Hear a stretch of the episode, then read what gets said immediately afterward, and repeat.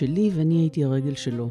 כך מספרת עמליה נוימן על אביה, בועז נוימן, שמת מסרטן לפני קצת יותר משבע שנים. עמליה, שהיא בת 22, מגישה היום את הפודקאסט עושים רפואה, וגם עורכת ומגישה את הפודקאסט הפמיניסטי העצמאי המצוין אחת על אחת. אז היא הייתה בסך הכל בכיתה ט', ובמסגרת הלימודים בבית הספר לאומנויות תלמה ילין, היא עקבה באמצעות המצלמה אחרי אביה, אחרי המחלה ואחרי מה שזו חוללה בביתם. בהקלטה של שיחתנו שילבתי מספר משפטים מסרטי הקצר מים, מורפיום, מים, שמאפיינים מאוד את דמותו של אביה כפי שהיא מצטיירת מהסרטים של עמליה. הסרטים האלה אומנם קצרים, אבל עולה מהם קשר קרוב מאוד בין אב לביתו. אני לא הולכת ונעשה את אבא שלי, אני פשוט חושבת שאני הולכת בדרכו. אני, אני עכשיו לא ממש ראיתי אפשרות אחרת פשוט. הוא היה כל כך uh, בטוח בדרך שלו, והוא שרטט איזה מסלול נורא נורא ברור, שנורא נעים ללכת בעקבותיו. מה זה המסלול הזה? הוא היה מאוד, הוא היה בן אדם מאוד מאוד מדויק. הוא היה היסטוריון. הוא היה היסטוריון, פילוסוף גם, כאילו זה לא, זה לא שהיה לו איזה קטע מיוחד עם, ה, עם הכרונולוגיה. הוא נורא לדעתי לא רצה לבזבז זמן. Uh, הוא גם היה לו סרטן שהוא הוא נפטר בגיל 43 והיה לו סרטן גם כשהוא היה בן 20. גם אבא שלו נפטר שאבא שלי היה נורא צעיר. אז לדעתי הוא נורא לא רצה לבזבז זמן והיה לו נורא ברור מה הוא יעשה תמיד. הוא ידע, ברגע שהוא סיים את הצבא הוא ידע מיד ללכת לאוניברסיטה, הוא לא התברבר. עשת, מהתואר הראשון עד שהוא סיים את הדוקטורט לא הפסיק לעבוד וגם אחר כך לא הפסיק לעבוד. הוא לא התבלבל. זה היה נראה לי דרך מאוד בטוחה. עכשיו אני מבינה שזה פחות מעניין אותי. אה, באמת? כן. טוב, אז, אז בואי נתחיל מההתחלה. אבא שלך, בועז נוימן, היה היסטוריון, ואת בתו הבכורה. כן. ראיתי סרטונים קצרים שעשית כשהיית תלמידה בתיכון בתלמה ילין, והוא היה חולה ואת ליווית רגעים שהם קשים, קשים פיזית לו וקשים רגשית לכל המשפחה וכולי, והוא גם התמסר למצלמה שלך וגם את באת עם המצלמה לכל הרגעים האלה. מה שהיה מאוד ברור מהסרטונים האלה זה שהייתם מאוד מאוד קרובים. כן, מה, הייתי כאילו... הוא היה היד שלי ואני הייתי הרגל שלו כזה, ממש, זה היה ממש השלמה, לפחות אני הרגשתי שהוא... שזה קשר של, של מורה ותלמיד, של מורה ותלמידה. תראי, שאני לא ממש הסתדרתי, אני, אני גרה בקיבוץ שפיים, דור רביעי, אני לא מאוד הסתדרתי בקיבוץ. אני חושבת שגם בעידוד ההורים שלי לא ממש הסתדרתי בקיבוץ, והיה לי ברור שאני רוצה לצאת וזה, לגלות עולם, העיר נורא משכה אותי, ואז גיליתי את תלמה, גיליתי שזה מקום שילדים מיוחדים הולכים אליו. אמ, ואז רציתי להתקבל, אבא שלי אמר לי לא לעשות את זה. הוא למד בהנדסאים, שזה כאילו גם תיכון מיוחד. אמ, והוא הרגיש מאוד פספוס. אבל אה, תלמה זה דבר אחר, תלמה, דבר מאוד משמעותי זה, זה, זה חברויות, שזה מה שחיפשתי. אה, לא את היצירה והאומנות וה... לא. האומנות לא הייתה הדבר הקריטי במה שהוביל אותי ללכת לשם. את יודעת, ברור שזה עניין אותי. הייתי... למדתי קולנוע, זה היה... זה, זה אחד הדברים שאני חייבת בעולם עד היום. ואז הייתי צריכה לעשות סרט, סרט, אה, סרט כדי להתקבל, והתלבטתי על מה אני אעשה, על מה אני אעשה. תעשי עליי. זה היה לפני ניתוח ראש שלו. אמא שלי צילמה אותו בזמן הניתוח, וצילמתי מסביב. אמא שלך שהיא אחות, יש לציין. שהיא אחות. אה, אמרת שפעם ראשונה הוא חלה בסרטן באמת בתור בחור צעיר בן 20. כן. וזה משהו שריחף מעליו כל הזמן? כן. לא, הוא לא דיבר על זה, אבל הייתה חרדת מוות בכל דבר שהוא עשה. בכל דבר שהוא עשה. הייתה לו נגיד אי סבילות לטעויות. כל דבר שלא הלך בדיוק כפי שהוא תכנן, זה היה ממש משבר וכעס ואכזבה. אבל בדברים הכי קטנים, נגיד, הוא היה אובססיבי ממש לרעש, היה לו ממש ממש חשוב שקט. אם היה נופל משהו, אז אני, אני, עכשיו אני, אני שומעת את צליל הצעדים שלו בא. כזה כדי לראות מה קרה, וגם יש מין רגרסיה של uh, כמה חמור הדבר שנפל. אם היה, נגיד, אם הייתה נופלת לי, גם לי נופלים כל הזמן דברים, כי אני כזאת. אמ, אם הייתה נופלת נגיד מברשת שיער, שזה דבר שעושה המון רעש, הוא היה בא והיה רואה את זה וזה לא היה כזה נורא. אבל אם היה נופל נגיד שלט של טלוויזיה או חס וחלילה מזגן, זה היה זה היה ממש נורא. בגלל שהוא ישב וכתב, ניסה להתרכז או דברים. כאלה? ישב וכתב, אה, והוא היה ברמת ריכוז מאוד מאוד גבוהה. אי אפשר היה לדבר איתו בכלל שהוא היה כותב. הוא היה כותב המון, זה מה שהוא היה עושה. אה, כל הזמן. ובמה הרגשת שהוא מורה שלך? פילוסופיה. מגיל ממש ממש צעיר. אני חושבת, הסיפור הקלאסי שגם פתחתי איתו את הפודקאסט שלי, הפודקאסט אחת על אחת. הפודקאסט הפמיניסטי אחת על אחת, כולם ללכת להאזין בהקדם. כשהייתי בת שש, אני יודעת שהייתי בת שש כי, כי היינו בחופשה באילת. וילד הלך מאחוריי, צעק, בואנה, איזה תחת יש לך. הלכתי לחדר ובכיתי ובכיתי ובכיתי. הוא התיישב למרגלות המיטה, אבא שלך. אבא שלי, ואמר, כפמיניסטית, את לא יכולה להישאר בחדר, את חייבת לצאת. ובאופן כזה, הוא, הוא, הוא כל דבר שקרה לי בחיים הייתה לו תשובה מלומדת. אז את יודעת, כשהייתי בת שש, הוא הכיר לי את המושג פמיניזם. התפתחה סביב זה שיחה תיאורטית, או שזה פשוט היה... אני לא זוכרת מה קרה אחר כך, אני זוכרת את הקוריוז הזה. אמ, אני זוכרת שהוא ממש התחיל מהיוונים. פשוט כשהייתי מאוד מאוד ממש קטנה. לפני כיתה... לא, אולי לא לפני כיתה א', אבל נגיד כיתות ב', ג', הוא כבר דיבר איתי על אפלטון וסוקרטס, ואחד הסיפורים שאני הכי זוכרת, כי ממש טלטלו אותי, זה הפרדוקס החץ של זנון. כן. שעכשיו אני לומדת אותו בפילוסופיה, ב... בסמינר שאני לומדת על הזמן, שזה ממש טלטל אותי. מה זה פרדוקס החץ של זנון? זה איך, איך אנחנו יכולים להסביר אם אנחנו יורים חץ ו... והוא עובר הרי מנקודה לנקודה, אבל בין כל נקודה לנקודה יש לך אינסוף נקודות, אז איך את מסבירה תנועה? כן. וזה שורד כשאת ילדה, את לא יודעת.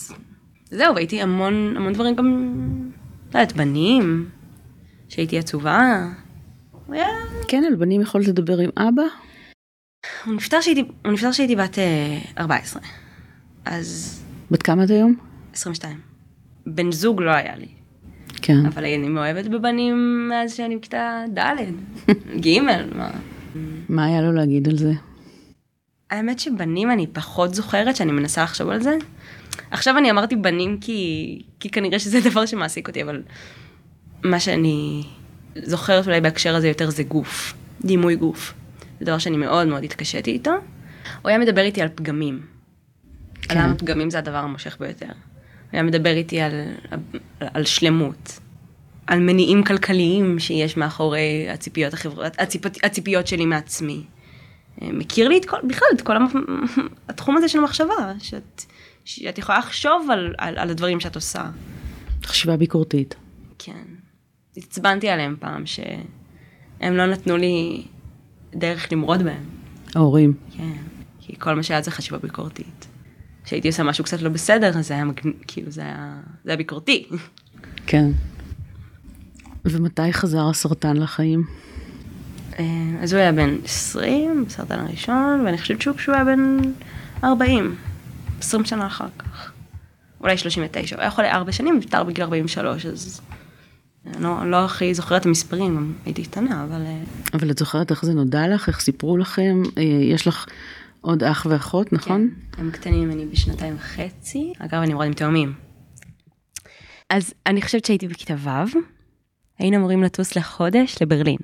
עד אז טסנו לחופשות קצרות כאלה, ואז הם החליטו שטסים ל... לזמן ארוך ונורא נורא התרגשתי, כי זה היה כמו שאר הילדים, אני זוכרת שהרבה חברים שלי טסים לחופשות כאלה של חודשיים, וההורים שלי שנאו חופשות, שנאו. אבא שלי תמיד אמר, אפשר לראות הכל בגוגל מפס, לא צריך uh, לצאת מהבית. כי אנחנו גרים במקום הכי מדהים בעולם, ככה הוא אמר את זה, במקום הכי חשוב בעולם. למה הוא המקום הכי חשוב בעולם? אני לא יודעת, אני חושבת שזה היה קשור קצת לעיסוק שלו בציונות. ואז הם הושיבו אותי וסיפרו לי ש... אה, היה לו כואב גב. היה לו כאב גב המון המון המון זמן. הוא ממש לא הצליח ללכת כבר. ועשו המון המון בדיקות ולא מצאו כלום. עד שמצאו, ואז הם, הם הושיבו אותי ואמרו לי שאנחנו... יש סרטן, ושהוא יעשה הקרנות, אה, שהוא יעשה כימו, ואז הוא יעשה ניתוח. ואז אמרתי, מה? אז לא נטוס לברלין? הוא אמר לי, לא, אנחנו לא נטוס לברלין. אמרתי, מה? לא, זה לא פייר, זה לא פייר, זה לא פייר. ואז התחילו ממש לצעוק עליי, ממש להתעצבן, מה? יש לי סרטן, כאילו, מה אתה זה? זהו, ואז ממש בכיתי, ועליתי למעלה לחדר, ואז כמו תמיד, היה עובר כמה דקות, ואז הוא היה, הוא עלה, מצטער שצעקתי. זהו, אבל הייתי ממש מאוכזבת מזה שאנחנו לא טסים לברלין. ואז אה, הוא עבר את ה... הכימו ואת הניתוח, או ניתוח ואז כימו, ואז הכל אה, נפ... הסתדר, כאילו לא היה לו סרטן יותר, ואז שוב היה לו סרטן, ואז הוא שוב החלים, ואז כבר הפסקתי להאמין להחלמות, הרי זה הלך וחזר איזה שמונה פעמים, עד שהוא נפטר בסוף. וכל פעם מחדש, שהיו אומרים לי, טוב, הסרטן אה, אין יותר, אבא, אבא בסדר, הייתי אין מצב, אתם פשוט לא מגלים. ומאז כל פעם, ש, כל פעם שיש איזה הקלה, אז אני תמיד הייתי נכנסת לסטרס. כי הייתי אומרת, אז אתה לא יודע, אם יש לך משהו, אז את יכולה לטפל בו. כן, שמעתי אותך באחד הסרטונים אומרת שאת מעדיפה את המצב שיש סרטן ומתמודדים איתו, כי זה ברור עכשיו מה יש. כן. זהו, ועד היום, זה נגיד חוויה שהיא... עד היום אני לא יכולה... כשיש קושי, אני פורחת. כי אני יודעת במה להתעסק, אני יודעת, יש לי איזה מושא לפעולה הרבה יותר... הרי, הרי את הכי מפחדת מהדברים שאת לא מכירה. עכשיו בפודקאסט שלי אני יצרתי קשר עם, עם איילה בן גביר, אשתו של איתמר בן גביר. כי מבחינתי זה... כי הם מפחידים אותי. ו... אם אני רוצה שהם יפסיקו להפחיד אותי, אני חייבת להתחיל לדבר איתם. אני חייבת להתחיל להכיר אותם. בהקשר של הסרטן, כן. כאילו העמדה שלך הייתה בהפוגות, או כשאומרים שהסרטן איננו, או כשאומרים שהוציאו את הגידול, אז הבשורה היחידה שעלולה לבוא עכשיו היא בשורה רעה. נכון. הרי אין דבר יותר מסוכן משאננות, זה... אנחנו תלמידות היסטוריה. אין דבר יותר מסוכן משאננות, אנחנו... וזו מחשבה ביקורתית שלא מאפשרת לך באמת לנוח אף פעם. כאילו, את כל הזמן חייבת לעשות עבודה של הרהור בדרך שלך, ב... אבל אנחנו מדברות עכשיו על סיטואציה שבה את בעצם ילדה קטנה עדיין, ואבא שלך חולה, ובטח, וזה מפחיד גם מבוגרים, ובטח ילדה זה עוד יותר מפחיד. תראי, ב... המוות, שזה הדבר שקרה בסוף, זה לא היה על השולחן אף פעם. כלומר, כן היה, היה את ההבנה שזה דבר לא טוב, שיש סרטן, אבל גם בגלל שהוא עבר סרטן כשהוא היה נורא צעיר, וגם בגלל שהוא כל פעם היה, היה הפוגה, אז לא, לא האמנו במוות, זה לא, הוא גם היה, הוא לא עישן, הוא אהב לשתות, אבל ב, ב, בגדר הסביר, כאילו, הוא עשה הליכות ואכל בריא ושם לנו קרם הגנה, הרי בטיחות זה היה הדבר, היינו, לא, היינו הילדים היחידים שנוסעים בקיבוץ עם קסדה על אופניים, שרוכבים על אופניים עם קסדה. לא האמנו שמוות זה בכלל, מוות קורה למי שעושה דברים שמגיעים למוות. כאילו, הוא נורא, בגישת החיים שלו הוא רק אחריות. רק אחריות, הוא בכלל לא... אני זוכרת שהיינו רואים כל מיני מקרים כאלה קשים בחדשות, והוא תמיד היה מתעצבן, היה אומר, זה אשמתם. זאת אומרת, מוות בן אדם מביא על עצמו. כן, שעכשיו אנחנו מדברות על זה, זה מוזר. זה מוזר, כי כולם מתים בסוף, אבל, אבל אתה חייב לחיות את החיים, לפחות, לפחות כך הוא חי את החיים מתוך חוויה מאוד מאוד משמעותית של סוכנות. אמ, של אחריות ובחירה, כן. כן. זה משונה לי גם כי אימא שלך היא אחות, והיא בוודאי נתקלת בדברים כאלה על בסיס יומיומי, לא? כן. כולל מקרים של אנשים שקוראים להם דברים למרות שהם אוכלים בריא, לא מעשנים, עושים התאבלות, עושים כל ש... אימא שלי אחות במיון ילדים, אימא שלי מתים לתינוקות. כן. אתה לא... אה, זאת לא גישה רציונלית, כאילו הגישה הרציונלית היא להבין שיש לך בחירה עד שאין לך בחירה, אבל כן. הוא היה בן אדם אה, קיצוני. ובגדול גם אני מסתובבת בעולם עם, עם, עם, עם, עם תחושת אחריות ובחירה. אני חושבת שגם כ, כאנשים פריבילגיים אנחנו חייבים לקחת את הבחירה הזאת בשתי ידיים, ולזכור ומאוד מאוד להיזהר מהתקרבנות. כן. לא, אבל אני בכוונה רציתי לחזור אלייך כילדה שצריכה להתמודד עם הבשורה הזאת. אז את אמרת שהמוות לא היה לשולחן, אבל מה כן? אבא חולה, אבל הוא יטופל ויהיה בסדר? כן, אני חושבת שמה שהיה על השולחן בעיקר זה סבל. זה, זה היה... זה שעובר היה... עליו סבל? כן, זה היה הדבר שהתעסקנו בו בעיקר. פעם אמר לי, אני אפילו לא יכול לבכות. שהוא כל כך חלש, הוא לא יכול אפילו לבכות. הוא אמר לי, אני לא יכול לחשוב. גמר אותו שהוא לא יכול לחשוב. באמת, עד כמה הוא שיתף אותך? בחוויה שלי מאוד, בדיעבד הבנתי שלא. לא ממקום של הסתרה, אלא ממקום של ניהול. ניהול... מקום של הייתי ילדה, והם כן. ידעו שהייתי ילדה. בכלל, אני חושבת שכל ההתנהלות שלהם סביב זה הייתה... הם, הם עשו הכל כדי שזה יהיה כמה שיותר מדויק, כדי ש... לא יהיה סבל מעבר למה ש... כולנו היינו בטיפול וכולנו דיברנו ולא הסתרנו שום דבר, עד שהבנתי שבסופו של דבר נגיד, הם חשבו שבסרטן הראשון, ב, ב, במקרה הראשון, שהסרטן הגדול של... שגילו אותו בשלב, אחר כך גיליתי שגילו אותו בשלב נורא נורא מאוחר, ויכול להיות שהוא בכלל, והניתוח היה נורא נורא מסוכן, ויכול להיות שהם בכלל לא היו, שהוא בכלל לא היה יוצא מזה. זה נגיד דבר שאני לא ידעתי. אני חושבת שהם לא דיברו איתי, שלא דיברנו על המוות כי אימא שלי לא ממש... זה, זה דברים שהיא אומרת, שהיא לא ממש הכירה במוות. הוא כן ראה את המוות, הוא התכונן אליו מאוד. באיזה צורה? אמ, בירוקרטית, אה, דאג שהכל יהיה מאוד מאוד... אה, סידר את החשבונות, עשה מסמך מאוד מאוד ברור איפה כל דבר, איזה ביטוח יש למי ומה וסיסמאות, ו... ואני חושבת שגם הוא השאיר אותי, האחים שלי פחות, אבל אותי בעיקר עם איזשהם, עם, עם, עם אוריינות לחיים כזאת. נתן לי כל מיני עקרונות, בסיס, שאחר כך כ, כיותר בוגרת יכלתי לאמת אותם. נגיד, תמיד, תמיד תתמקחי על אה, דמי ניהול. אוקיי, זה דבר שאני, לא ידעתי מה הוא אומר, אבל ידעתי שזה דבר שאני צריכה לעשות. אז אחרי שהשתחררתי מהצבא, בדקתי מה זה דמי ניהול. כן. והבנתי שזה דבר שאני צריכה להתמקח עליו והבנתי איך לעשות את זה. אז הוא לא יכל להיות איתי בפעם הראשונה שאני אתמקח על דמי ניהול, אבל הוא, הוא הכריח אותי להבין שזה דבר. הוא הכריח, הוא אמר לי, תפתחי קרן פנסיה. עכשיו אני, מה יש לי לעשות עם זה בגיל 14? אבל בגיל 18 יש לי מה לעשות עם זה. דברים כן. כאלה. טוב, הוא גם פתח בפנייך עולם, עולם של אה, אינטלקט. כן. אני גם חושבת שהוא השאיר אותי עם הדמות שלו כסימן לחפש את הדמות שלו, לחפש את הדמות שלו באנשים אחרים. במובן זה שלפעמים אני, את, פשוט אתמול זה היה ממש ממש בולט. חבר שלי מאוד מזכיר לי אותו. ואמרתי כאילו וואי, הוא אפילו לא התכוון לזה, אבל הוא יצר לי דמות אב ממש טובה, שאני יכולה לחפש אחר כך בבן זוג, זה דבר משמעותי. אם, אם, אם נניח שאנחנו מחפשות את האבא שלנו בזוג, בזוגיות, אבל... לא יודעת, אתמול חשבתי על זה. שזה, שזה גם דבר משמעותי שהוא השאיר אותי איתו. אה, בתחילת השיחה שלנו את אמרת שגם אבא שלו אה, קיבל סרטן בגיל מאוד צעיר ונפטר. Mm-hmm. מתי את אה, התוודעת להיסטוריה המשפחתית הזאת? למוות של אה, אבא של אבא שלי? כן. ידעתי אותו מאז ומעולם, זה לא דבר שלא ידעתי. ולעובדה שאבא שלך היה לו סרטן גם כבחור צעיר? ידעתי, הכל ידעתי תמיד. אין, אין רגע שאני... אין שום דבר שגיליתי בגיל מאוחר.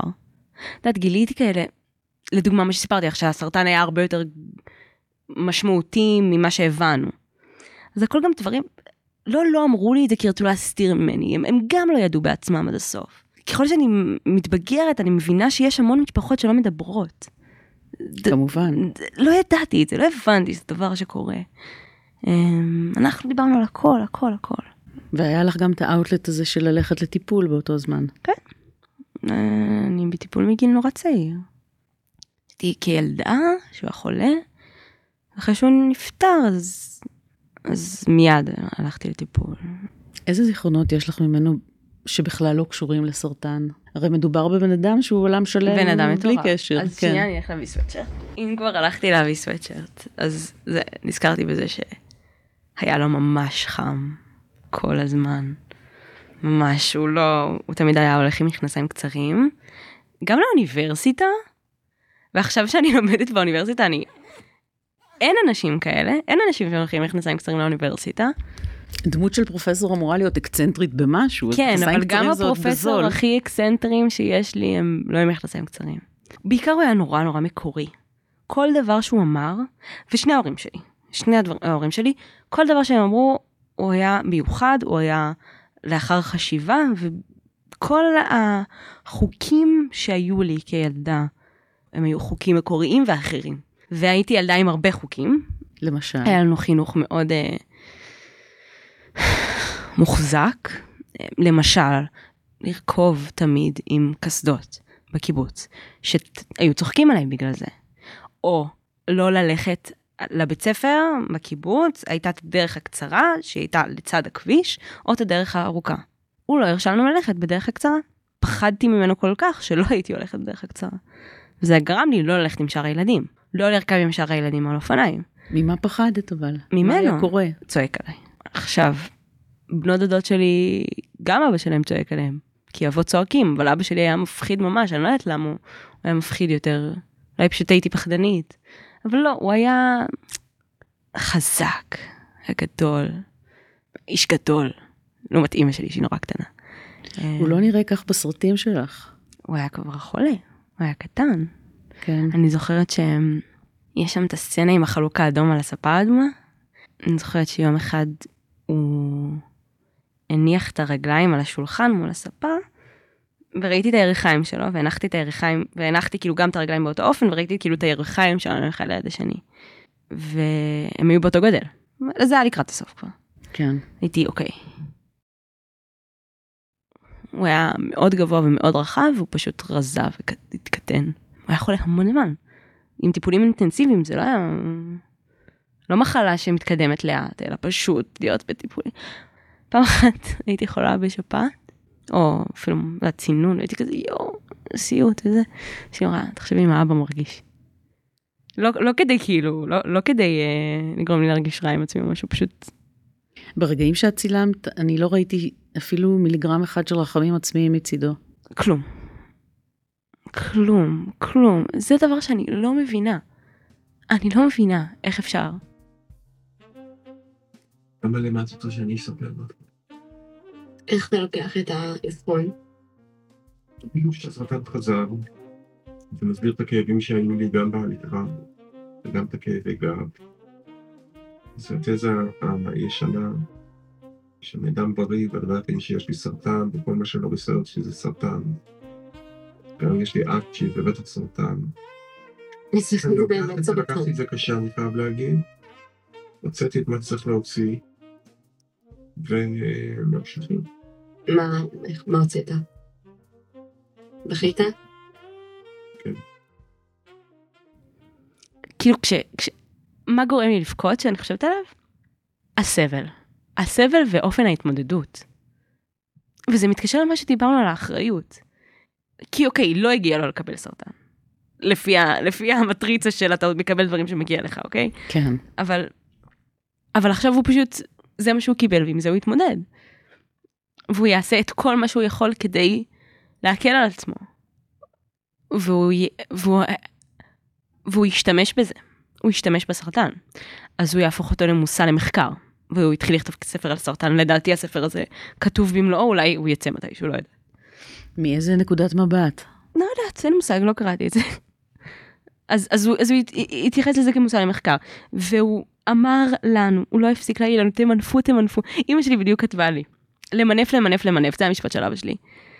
לא בא לכם לעשות שיעורי בית, בסדר, תגידו למורה שאני, שקשה לכם כי אני חולה. אתם לא צריכים לעשות מבחנים, את לא צריכה לצאת, אל תעשי שום דבר שאת לא רוצה. עכשיו יש לי סרטן, תגידי לכולם שיש לי סרטן, וש... ו... ואת לא חייבת לעשות שום דבר שאת לא רוצה. אמ, ואז הגעתי לצבא, ולאף אחד לא אכפת. ואז פתאום הייתי צריכה לעשות דברים שאני לא רוצה. אבל זה, זה פשוט להיות, להיות מקורי, ולהיות אוהב, ולהיות, ולהיות חזק. זה, זה מין חוזק כזה, חוזק מאוד מאוד אה, גמיש. כי את, חושבת על אנשים חזקים, אז את חושבת על מין איזה, את יודעת, גם אם אני באה מהפרספקטיבה הפמיניסטית, אז יש לנו את החוזק הגברי, המצ'ואיסטי הקלאסי הזה, שלא, אתה לא מביע רגשות. אז לא, אצלו זה החוזק של להביע רגשות, חוזק של... מה שאת מתארת זה יותר עם ביטחון עצמי. כן, ש- כן, ביטחון עצמי, ו... את חווית אותו בתור אבא חזק למרות שהוא היה כל כך הרבה פעמים חולה? אין קשר. אין קשר, זה היה... זה היה גוף, גוף מאוד מאוד חלש, אבל אה, רוח ענקית. פעם אחת אני זוכרת, אמא שלי בדיעבד אמרה לי שהיא הייתה תמיד לפעמים בשוק עם איך שהוא היה מדבר איתנו. אולי פה הייתה הסתרה, אולי פה הייתה הסתרה, כי כל פעם שאני דיברתי איתו אז לא הרגשתי, לא הרגשתי שקשה לו. לא הבנתי כאילו, לא הבנתי, בדיעבד הבנתי ש... בדיעבד אני יכולה לראות מקרים נורא של סבל. ואז ממש ממש הוא היה ממש ממש חולה, ממש, כאילו, גוסס בדיעבד, אני, אני יכולה להגיד. אז ניסיתי לדבר איתו כזה על, על הקליפ שעשיתי בתלמה, כי הרי הוא מת בסוף כיתה ט', שזה השנה הראשונה שלי בתלמה. ואז התחלתי לדבר איתו על הקליפ והוא לא ענה לי, הוא לא ענה לי, הוא ענה לי איזה משהו אבל לא משהו, לא משהו חכם. ואז, ואז הבנתי שזה כנראה, היא אמרה לי, זה אמא שלי אמרה, הוא לא יכול לדבר עכשיו. לאורך ארבע שנים זה לא, זה לא דבר שקרה. בהפוגות, או בהפוגות לכאורה, או התנהלו חיים נורמליים בבית? נסעתם, עשיתם? אה, כן, כן. אפשר היה לשכוח מזה לאיזה תקופה? מהאיום לא, הזה? לא. לא, כי... כי לי היה ברור שזה יחזור. גם אם... הסיפור שהיה לי בראש זה שזה פשוט ימשיך לחזור לאורך כל החיים שלו. אני זוכרת איזה יום, ש... שהיה נראה לי כבר כמה זמן שיש מין לחשושים כאלה בבית. בין ההורים? כן, היה... הרגשתי משהו, אוקיי? ישבתי עם אמא שלי ואמרתי לה, מה, מה, מה, מה? לאבא יש סרטן, נכון? לאבא יש סרטן, לאבא יש סרטן. אתם לא אומרים לנו, לאבא יש סרטן. היא אמרה לי, דברי עם אבא. הלכתי לה בחדר, ואמרתי לו, מה, מה? לא ממש ענה לי, ואז אמרתי לו, אבל אתה תוכל לבוא לערב סיום של כיתה ט'. הוא אמר לי, שאלתי אותו אם, אני, אם הוא יכול לעלות במדרגות, כי זה באיזה קומה שלישית רביעית היה.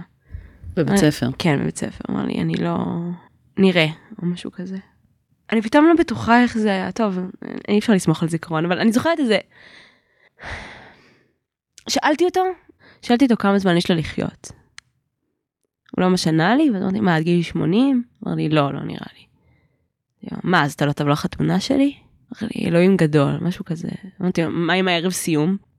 ואז, אז הוא התחיל לבכות, כי זה היה כבר ממש קרוב. ואז אני ברחתי מהבית.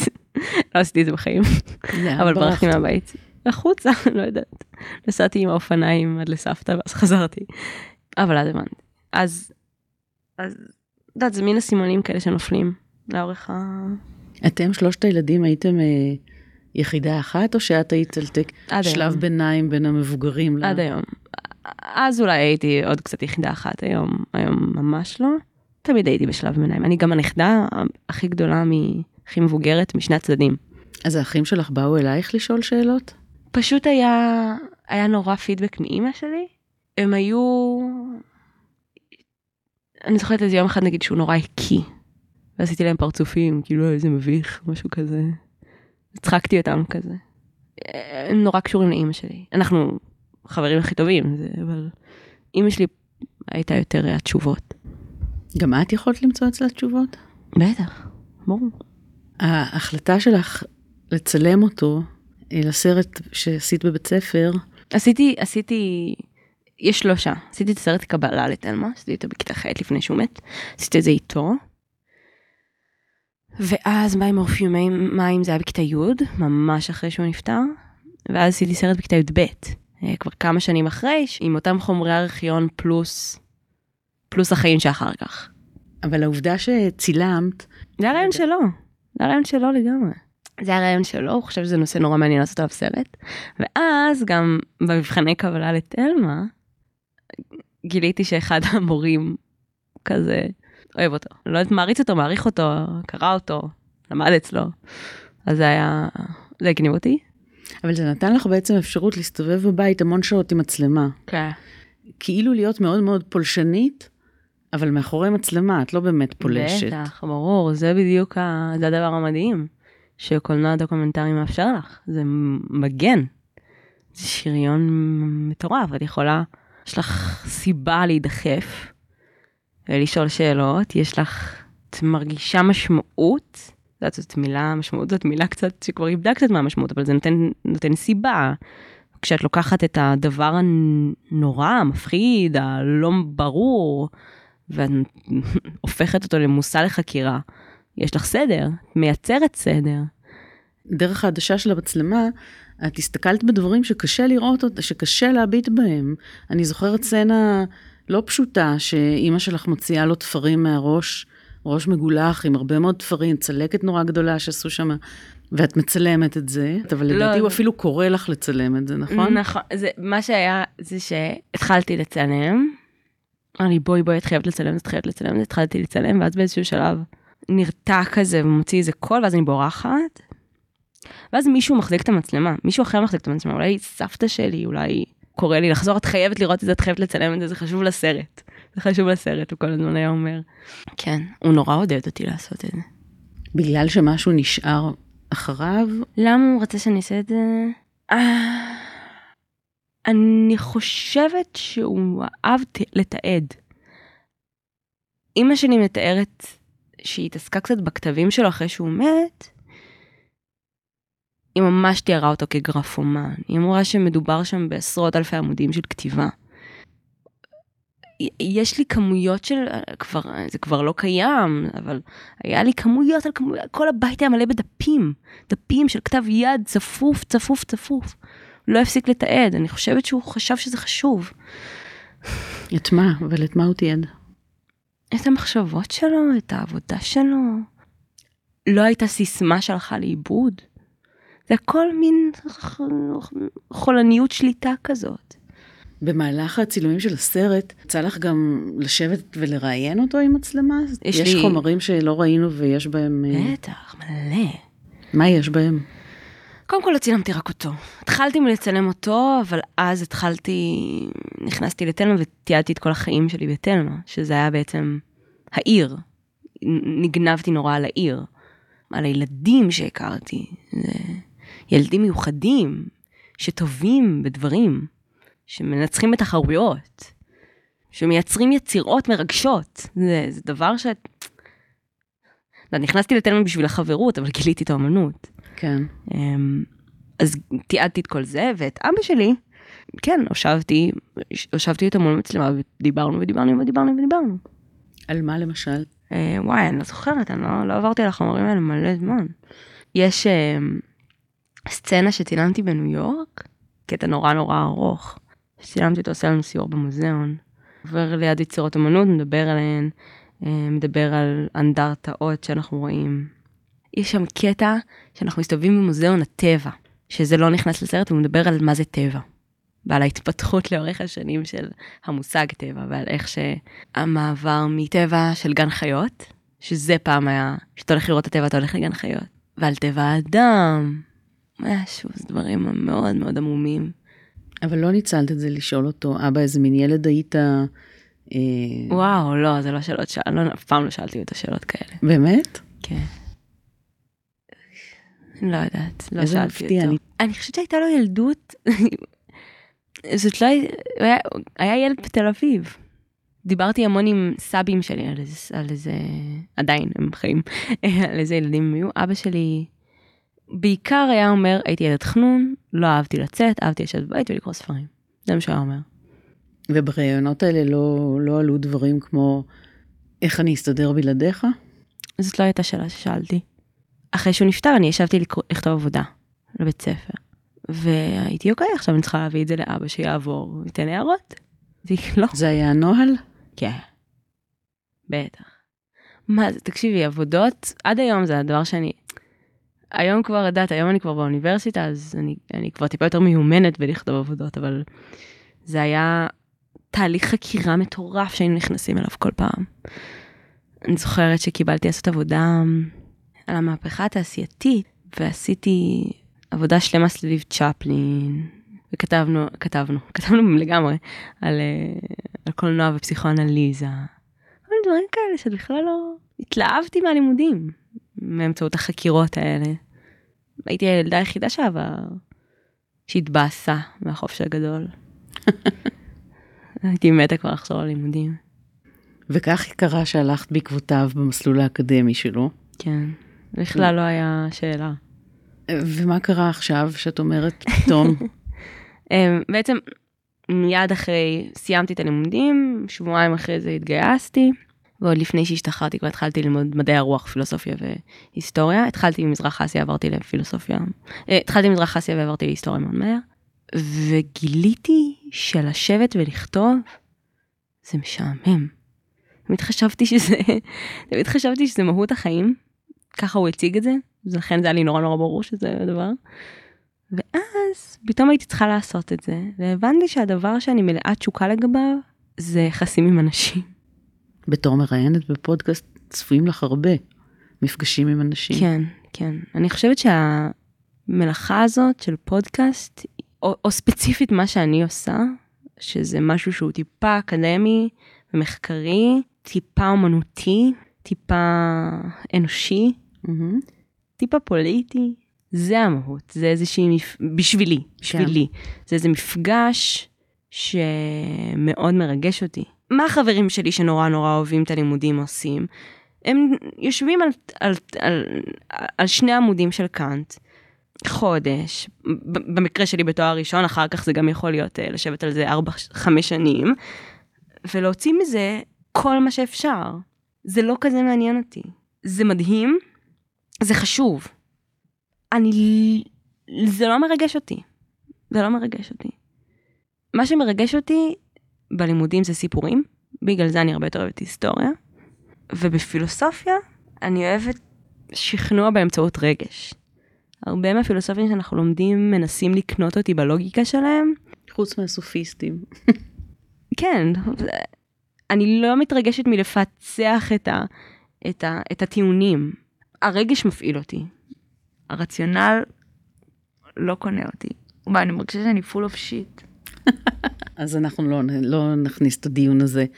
אבל uh, הסרט שלך, גם מסוף uh, תלמה, מסתיים באמת כשאבא שלך מת. זה תפס אותך בשלב שמקובל לחשוב שהוא נורא נורא קריטי. אמ, תראי, בהתחלה אני זוכרת משפט שהיה לי מאוד אה, חזק, זה לא בוכים על חלב שנשפך. אמ, זה היה לי נורא נורא ברור שקרה דבר שמאוד מובהק, הוא מת, הוא לא יחזור. זה היה לי נורא נורא ברור, ולכן גם לא הרגשתי שאני צריכה to dwell in it. לא צריכה להרהר בזה, אין לי מה להתבאס על זה, כי זה קרה, ואין לי מה לעשות עם זה. את זה אפשר לומר גם לרגש, את המשפט הזה? כן, כן, זה היה מאוד, זה, זה נשמע כאילו אני אומרת זה בצורה רציונלית, אבל זה היה לגמרי מחובר. אמ, זה היה לי מאוד מאוד ברור. זה דבר שאפשר לעבוד איתו. גם היו שנים ארוכות של סבל, והמוות, בהתחלה, יודעת, אז הוא נכנס, היה את הרגע הזה שהוא נכנס לחדר, רוב, רוב המחלה הוא היה בבית, אוקיי? אולי בבית חולים גם כי אימא שלי אחות וטיפלה בו. אז הוא נכנס לחדר שלו, של, של, של ההורים, והוא לא יצא בעצם. אז זה היה שבועות קצרים שישבנו מחוץ לחדר, חיכינו למוות. מזל שזה היה שבועות, את יודעת, יש... יש, עכשיו קראתי את מוות רך מאוד של אה, סימון דה בבואר, של סימון דה בבואר, והיא מתארת שם תקופה יותר ארוכה. אז בהתחלה המוות נתפס כהקלה מאוד גדולה, וכדבר שאת יכולה לעבוד איתו, מה שדיברתי עליו מקודם, ה... יש לזה הגדרה, זה מאוד ברור. אז זה, אז זה היה לי את ההתחלה הזאת שלא בכיתי. את יודעת, איך, יד- איך, איך, איך גיליתי שהוא מת? אמא שלי, ישנתי, אמא שלי באה אליי. העירה אותי, שש בבוקר, העירה אותי, אמרתי לה, אבא מת? היא אמרה לי, כן. אמרתי לה, אפשר לחזור לישון? חזרתי לישון. אין לך מה לעשות עם זה יותר מדי, ואז התחלתי לבכות. הכרתי, לא, לפני, לפני לבכות הכרתי את החבר הראשון שלי. זמן מועט מאוד אחרי שהוא מת, ואז כשנפרדנו היה לי בכי כבר כרכת את שני המשברים כרכתי את שני ביחד. המשברים ביחד, וזה היה לי מאוד ברור שאני בוכה על החבר ולא עליו. היום אני יכולה להבין שזה לא בהכרח אה, סיפור. ואז זה היה ממש דיכאון. זה היה פשוט, יש לי ספה בבית שפשוט הייתי בוכה עליה. שעות על שעות, מה זה שעות? ימים על ימים על שבועות על שבועות. אבל. הולכת לבית ספר ומתפקדת לא, לא, לא. וממנפת את זה. ממנפת את זה לגמרי. עשיתי מה שרציתי, מה שלא רציתי לא עשיתי. גם היה את המגמה, זה היה כיף. כאילו, יודעת, כיתה י"א זאת הייתה כיתה, אחרי שנפרדתי מהחבר ויצא הכל, אז כיתה י"א זאת הייתה כיתה של פשוט בכי דיכאון, אני רואה תמונות שלי מאז, אה, אני ממש נראית אחרת, ועכשיו אני בוכה עליו קצת, וקצת לא. הבכי יותר ספונטני. מתי? אה, אני בוכה שאני חושבת על כמה שהוא סבל. בעיקר, אני בוכה על סבתא שלי, על אמא שלי. על אמא שלי. בגלל שהן נאלצו להתמודד עם זה, לחוות את זה גם? תראי, סבתא שלי איבדה שני בעלים ובן. ו... זה את יודעת, את מנסה להבין, את מנסה לבחור, את מנסה... את מנסה להיות בעלת סוכנות על החיים שלך, ואז את מגלה שלאישה הזאת המדהימה, הטובת לב, האחראית, החכמה, קורה לה דבר כזה. וקורה לה שוב וקורה לה שוב. אז אין לך דרך, אין לך דרך לייצר רציונליות סביב זה. זה רק סבל, זה רק נורא. אה, ועל זה נותר רק לבכות. ועל אימא שלי יותר, יודעת, היא, היא, היא, היא גם גילתה את עצמה מחדש. היא, היא התאלמנה בגיל 42. אז היא גילתה את עצמה מחדש לגמרי, יש לה בן זוג שהיא מאוד אוהבת ושאנחנו אוהבים, ו... ושהוא... ושהוא אחר מאבא שלי, שהוא יוצר דברים אחרים, הוא... אז, אז יש גם טוב בסיפור שלה. ובכלל, בכלל, הקטע הזה של למצוא את הדברים הטובים, זה, זה דבר שאני מאוד מאוד uh, השקעתי בו ומשקיעה בו עדיין. למצוא את הדברים הטובים שקרו. המוות שלו שחרר אותי לגמרי. שחרר אותי להיות, למצוא את עצמי. הרי הייתי קופי שלו, פשוט עשיתי מה שהוא עושה. עכשיו אני יכולה ללכת לגילמן, להתמודד לבד עם העבודות, להבין שזה לא מעניין אותי, או, לה, או להבין שלהתווכח על דמי ניהול זה מעולה, ואני שאני יכולה לעשות את זה ושאני מבינה שזה חשוב. אבל שאם אני לא אעשה את זה עכשיו זה בסדר. זה אומר שאת לא תמשיכי אחרי תואר ראשון. בגילמן. התכנון שלי כרגע זה לעשות תואר ראשון שני במשפטים. אז לא עשיתי איזה U-turn רציני, אבל, אמ, אבל הבנתי שמעניין אותי להיות בקשר עם העולם. ויש סיכוי שאת החומרים שעוד יש לך מצולמים, תעשי מזה סרט שגם... הי- הייתה מחשבה לעשות עליו סרט, אמ, שלא קשורה אליי, היא נפלה באיזשהו שלב, אה, נפגשתי עם האנשים קצת זמן אחרי שהשתחררתי לחשוב על לעשות שוב סרט, כי נורא בא לי לעשות סרט, וכרגע זה פשוט לא בראש אה, הדברים ש... אבל כן, בטח. זה דבר שאני רוצה שיקרה. בעיקר, בעיקר בא לי להגיד שאני ממש ממש אוהבת אותו. כאילו, ולא ממש דיברנו על זה. כאילו, על זה שפשוט הוא בן אדם ממש חשוב בחיים שלי. אין לי, אין, אין, אין, אה, אין סיפור. כאילו, זה פשוט, זה פשוט ממש מבאס שהוא מת, והייתי מעדיפה שהוא לא היה מת. אבל אני מניחה שהרגש הזה וכל הזיכרונות שיש וכל הזה, אז הוא נוכח. בן זוג של אמא שלי אומר שזה, שאם אם הוא לא היה יודע שהוא מת, הוא לא היה חושב שהוא מת. כאילו, עשיתי פרפרזה על הדברים שלו, אבל הבן אדם יושב ליד כל שולחן, הוא, הוא כל כך הרבה יותר משמעותי מכל כך הרבה אנשים אחרים, ש... באמת, זה... תראי, גם חברה שלי, אחרי שהוא נפטר, חברה שלי אמרה לי, אם אבא שלי היה מת, זה לא היה משנה.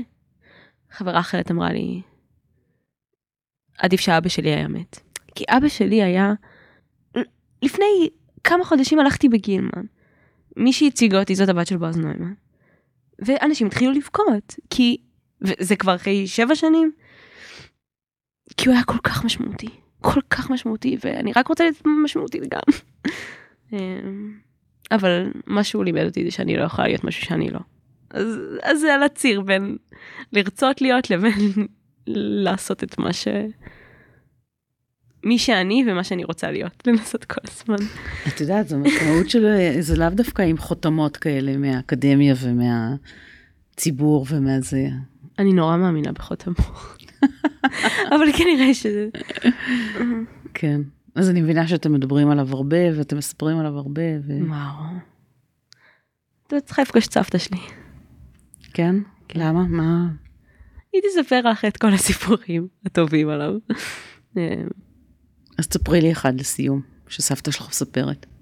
יש את הסיפור הקלאסי שיום אחד הוא החליט שהוא רוצה לעבוד במקום, אז הוא הלך לעבוד בסבא שלי סידר לו במפעל ריפוד. הוא עבד שם יום אחד וביום הזה הוא איגד את כל העובדים. הסיפור שסבתא שלי ממש אוהבת לספר זה שהוא עבד במסעדה וזה היה בשנות ה-90 עם העלייה הרוסית וסבא שלי, אבא שלו החורג, היה אמ, מנהל אה, הסניף הראשי של בנק הפועלים. אז אבא שלי יום אחד חזר הביתה מאוחר, נכנס לחדר שלהם, שהם ישנו כבר, התיישב על הרצפה ואמר שהוא... השוטפת כלים במסעדה היא הייתה כלכלנית ברוסיה, והוא לא יוצא מהחדר עד שסבא שלי לא לוקח אותה לראיון. והוא ניסה לנפנף אותו וזה, אבא שלי כמובן לא יצא מהחדר עד ש... עד שהוא שכנע אותה והיא לקח אותה לראיון, היא עבדה שם עד, עד הפנסיה. יש סיפור שהוא לא על אבא שלי, אבל שהוא מסביר כמה, כמה היה משמעותי לאנשים אחרים, שסבא שלי, סבא דני, אבא של אימא שלי, קיבל איזה, איזה בונוס, חילק אותו בין ארבעת הילדים שלו. אה, דודה שלי ליאור, דוד שלי אורי, דודה שלי עמית ואבא שלי. ש... שזה לא הבן שלו. כאילו, לא, הוא פשוט נכנס ללבבות של, של כולם. כן.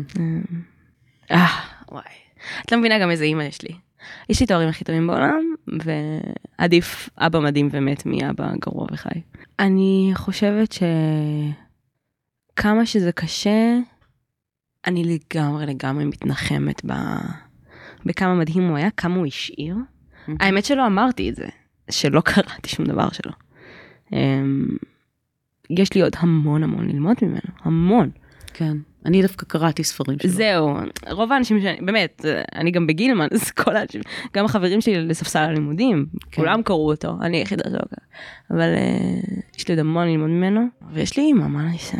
סבתא, סבתא, שתי סבתות, סבא, דודות, דודים, יש הרבה. תודה רבה, עמליה. תודה רבה, זה ממש ממש ריגש אותי שהזמנת אותי.